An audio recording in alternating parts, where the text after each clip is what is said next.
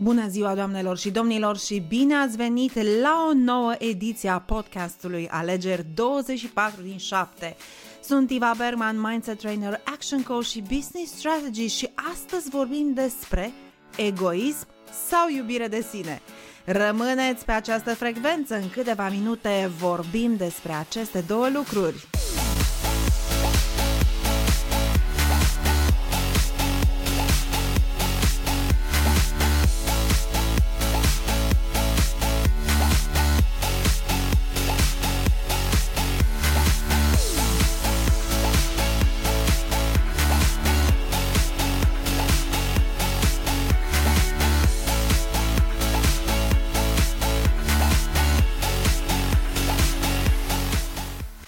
Încă o dată bine ați venit la podcastul Alegeri 24 din 7. Așa cum am spus mai devreme, azi mă voi adresa unui subiect destul de controversat. Oare dacă ne iubim pe noi, riscăm să fim egoiști? Sau este doar percepția celorlalți? Și nu că ar conta, dar până la urmă ce înseamnă să te iubești pe tine mai mult?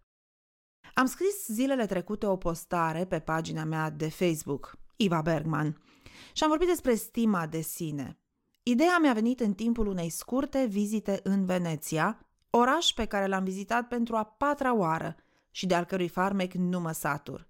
În timp ce stăteam la o terasă cochetă, așteptând să ni se aducă prânzul, m-am transformat din turistul flămând în observatorul tacit al oamenilor care chiar locuiesc în Veneția. Lângă noi s-au așezat trei italieni, Veneto, cum ar zice ei, două doamne și un domn, iar la câteva minute li s-a alăturat încă un domn.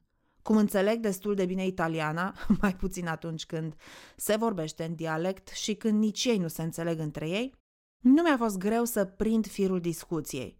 Și aici vine surpriza. Pentru ascultătorul obișnuit, cei patru părea că au un dialog normal, povestind despre ceva amuzant. În realitate, cel de-al patrulea venit povestea că de dimineață a fost la biopsie și că lucrurile nu au decurs prea bine. Nu voi descrie restul discuției pentru că nu despre aceasta este vorba, ci este vorba despre atitudine și despre faptul că, indiferent de situațiile cu care se confruntă unii, nu doar italienii, dar mai ales italienii, ei aleg să trăiască acel dolce vita. Evident că imediat mi-am adresat întrebarea – Există oare vreo legătură între dolce vita și stima de sine? Și oare stima de sine are vreo legătură cu iubirea de sine? Voi încerca în minutele următoare să vă pictez, auditiv, un tablou de acțiuni pe care am ales la un moment dat să le introduc în viața mea și care, spun eu, vă vor ajuta să vă creșteți stima de sine. Un prim pas pe care am ales la un moment dat să-l fac a fost să am grijă de mine. De aceea, îți spun că ar fi bine să începi să practici grija de sine. Și când vorbesc despre grija pentru propria persoană, nu mă refer la a te îngrijora pentru tine sau pentru soarta ta. Mă refer la a-ți bloca în viața ta, în agenda ta super aglomerată pentru tine, pentru că nu ai timp, știu, să introduci ritualuri de îngrijire personală. Și aici nu mă refer la uzatele manipedii sau vopsitul părului, ci mă refer la un masaj, la lectura unei cărți bune, la un vernisaj sau la un spectacol de operă sau de teatru. Poate un film fain, văzut nu neapărat la cinematograf, ci chiar acasă. Un pahar cu vin sau un ceai fin, o pătură hygge în care să te înfofolești la finalul unei zile grele, o mască, un peeling pentru față sau pentru corp, sau chiar o sesiune la spa dacă ai așa ceva în orașul tău. Evident, vei putea spune că toate acestea îți vor sparge contul bancar. Este adevărat că s-ar putea să trebuiască să investești în asemenea ritualuri, dar dacă te vei uita cu atenție la lista de sus, vei descoperi că majoritatea ritualurilor de îngrijire personală sunt gratuite, le ai în casă și nu necesită decât atenția ta. Îngrijirea personală implică să faci ceva pentru tine, ceva ce-ți place ceva în cadrul căruia să te plasezi pe tine în centrul atenției astfel încât să ai grijă de mintea ta, de corpul tău și de spiritul tău. Și pentru că tot am vorbit de mintea ta și de spiritul tău, ajungem la cea de-a doua practică, meditația și afirmațiile.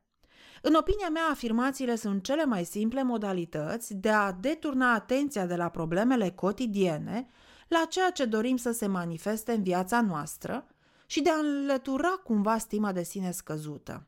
La început am crezut că afirmațiile sunt, uh, cum să zic elegant, minciuni repetate care la un moment dat pot sau nu să devină un adevăr în viața noastră. Gândite și mai apoi rostite așa, ca niște minciuni, ele au valoare zero. Dar dacă în afirmațiile pe care le spunem există un sâmbură de adevăr, hmm, atunci cu siguranță că lucrurile stau altfel. Ideea de bază este că atunci când practici o formă de meditație în cadrul căreia inserezi mesaje chiar și parțial adevărate, alegi de fapt să-ți liniștești mintea și corpul și să le hrănești cu mesaje by choice, din alegere, și să descarci astfel mentalul și emoționalul tău și inclusiv fizicul tău de tot zgomotul de peste zi care a venit către tine din inerție. Și iată câteva exemple de afirmații, parțial adevărate sau total adevărate. Sunt puternică. Sunt demnă de iubire. În orice zi și în orice privință, corpul meu face ce are de făcut pentru a funcționa natural, fiziologic, sănătos și chiar așa și este. Am puterea de a trăi armonios și sunt în armonie cu mine. Sunt o persoană frumoasă. Cu fiecare zi care trece, sunt din ce în ce mai sănătos sau mai sănătoasă. așa e că nu e greu? În momentul în care alegem să rostim aceste afirmații și chiar să și medităm, de fapt nu facem altceva decât să pauzăm de la tot ceea ce înseamnă cotidianul nostru, să respirăm profund și să reușim astfel să ne relaxăm.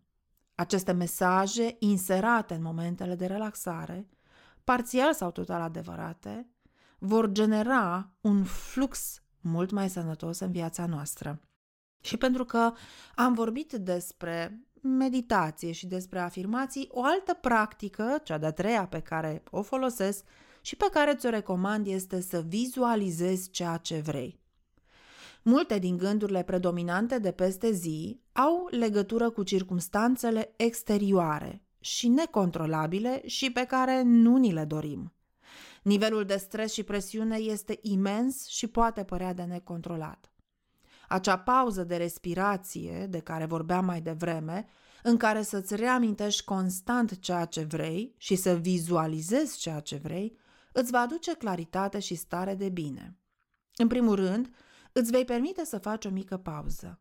În al doilea rând, vei respira adânc, controlat și complet, fapt care permite oxigenului să pătrundă în fiecare celulă a corpului tău. Și în ultimul rând îți vei reaminti constant care este direcția în care te îndrepți, iar dacă te-a deturnat cineva sau ceva, așa vei putea reveni la calea ta. Când faci exercițiile de vizualizare, adresează-ți aceste trei întrebări. Cine vreau eu să fiu? Cine vreau să devin? Ce anume vreau să realizez?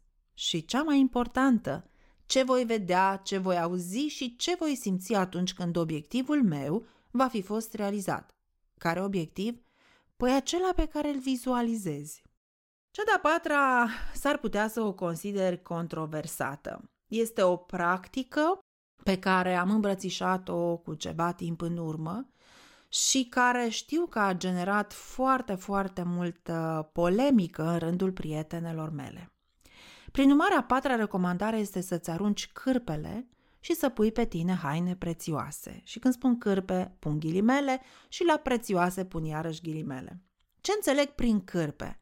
Mă refer la așa zisele haine de casă, care nu sunt altceva decât bătrâne haine de oraș care s-au deteriorat și au fost retrogradate, condamnate la o viață de foială în bucătărie sau pe canapea. De ce trebuie să faci asta? De ce să nu te simți și să nu fii elegantă și faină și în casă? De ce ne îmbrăcăm în boarfe? De ce facem treaba asta? Și oare dacă ne îmbrăcăm în boarfe, cum ne vom simți? Pentru că personal încă nu m-am simțit mare doamnă îmbrăcată în boarfe rupte sau pătate. Tocmai de aceea refuz să le mai port. La un moment dat, într-adevăr, am fost uh, tributar sărăciei în perioada comunistă pentru că nu se găseau prea multe lucruri și de aceea părinții ne-au învățat să purtăm o haină până se rupe, iar după aceea să o cârpim și să o purtăm în casă. Ai idee câți copii nu au cu ce să se îmbrace în Africa?" îmi spunea mama. Și avea mare dreptate. Însă noi nu trăim în Africa și o haină nu mai trebuie să o purtăm până se rupe. Ne place varietatea, iar dulapurile noastre pocnesc la propriu de câte țoale avem și unele chiar cu etichetă. Poartă o haină atât cât îți pică bine și dă-o mai departe, fă un gest caritabil atunci când acea haină încă mai poate fi purtată un sezon de o altă persoană care poate că într-adevăr nu își permite să-și cumpere. Fi doamnă. Fi doamnă peste tot fi doamnă în societate, fi doamnă în bucătărie, fi doamnă în pat, fi doamnă și simte-te bine în haine bune, nu în boarfe. Și pentru că vorbim despre stima de sine, a cincea schimbare pe care eu personal am făcut-o se referă la a folosi accesorii de calitate. Acum, nu spun să te umpli de lanțuri și inele de aur, cât mai degrabă să alegi mai puține accesorii, dar de calitate. Plasticul personal mi se pare inacceptabil pentru că reprezintă pentru mine tot ceea ce este ieftin și lipsit de gust și neecologic. Dar asta este o părere personală. Prefer mai degrabă un inel dintr-un metal prețios decât 10 inele fashion. La final, când vei face matematica, vei descoperi că ai plătit mai mulți bani pe gablonțuri decât pe inelul de aur sau de argint. Care este diferența?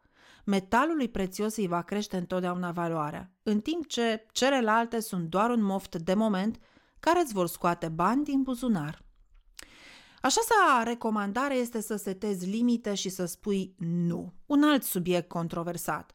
A stabili care sunt limitele și a spune nu sunt, în opinia mea, cele mai importante aspecte pentru echilibrul tău mental și emoțional. Un loc de muncă abuziv, o relație personală sau profesională toxică sau un mediu de lucru excesiv depresant în care nu ai stabilit care sunt limitele și accepti abuzurile ca pe ceva normal, reprezintă terenul cel mai potrivit pentru stres, frustrare și burnout.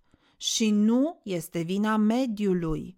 Ar fi bine să înțelegi că este în puterea ta să accepti sau nu ceea ce se întâmplă. Atenție, nu ce ți se întâmplă, ci ceea ce se întâmplă. Tu doar reacționezi. Da, Iva, tu nu știi cum este, tu nu ești angajată. Ba știu cum este.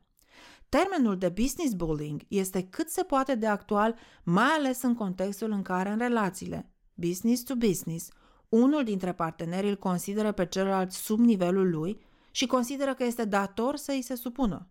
Ce credeți? Că în timpul negocierilor nu se urlă? Că un beneficiar își asumă întotdeauna pierderile sau lipsa lui de knowledge sau întârzierile? Iată însă ce îți recomand să faci în viața ta și în universul tău, oricare ar fi acesta. Să stabilești cu claritate care este mediul în care vrei să lucrezi, cum sunt oamenii cu care interacționezi și ce fel de relații vrei să ai cu aceștia. Dacă știi dinainte ce este permis și ce nu este permis, vei ști exact când să spui nu. Apoi asumă-ți riscul că partea cealaltă poate să-ți spună la revedere. Partea cealaltă nu va fi întotdeauna de acord cu limitele tale. Dacă accepti ca aceste limite să fie încălcate, este alegerea ta. Apoi stabilește care sunt limitele, concret. Când poți fi sunat, care sunt îndatoririle tale, care este tonul pe care le admiți și așa mai departe.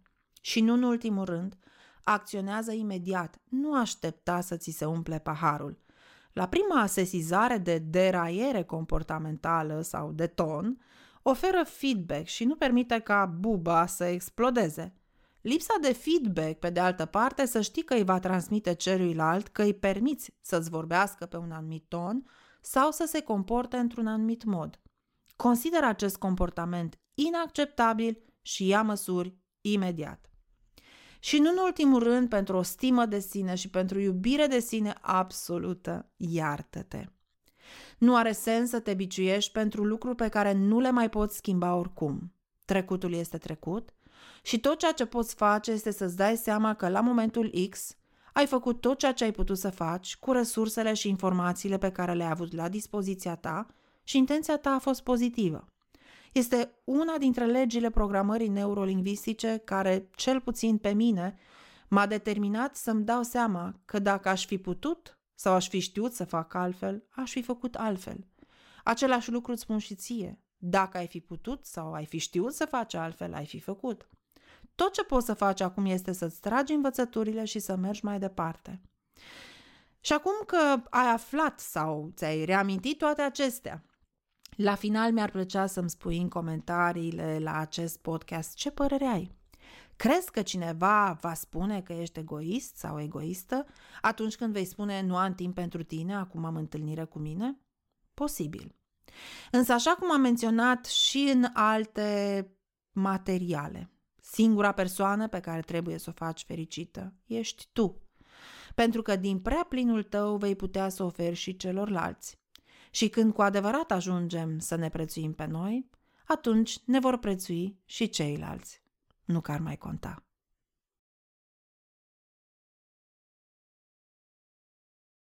Acum știi ce ai de făcut ca să îți crești stima de sine, deși personal nu sunt de acord cu aceste cuvinte, stimă de sine scăzută sau crescută. Sunt pur și simplu pași pe care personal i-am îmbrățișat și așa cum știți în alegeri 24 din 7, fiecare dintre noi face alegeri. Nu am pretenția că le știu pe toate, însă sper ca din ceea ce vă ofer în cadrul podcasturilor, videourilor și articolelor mele de blog să vă ajut să vă faceți o lume mai bună și mai echilibrată, pentru ca și voi, la rândul vostru, să puteți să oferiți mai departe. Și în încheiere vreau să vă reamintesc că suntem în industria construirii de oameni și că e un fapt dovedit că împreună suntem mai buni, așa că fii un izvor de inspirație și pentru alte persoane și șeruiește acest podcast cu două prietene sau cu doi prieteni de tăi. Până la următorul podcast în care habar n-am despre ce vom vorbi, îți doresc să ai parte de inspirație și zile senine.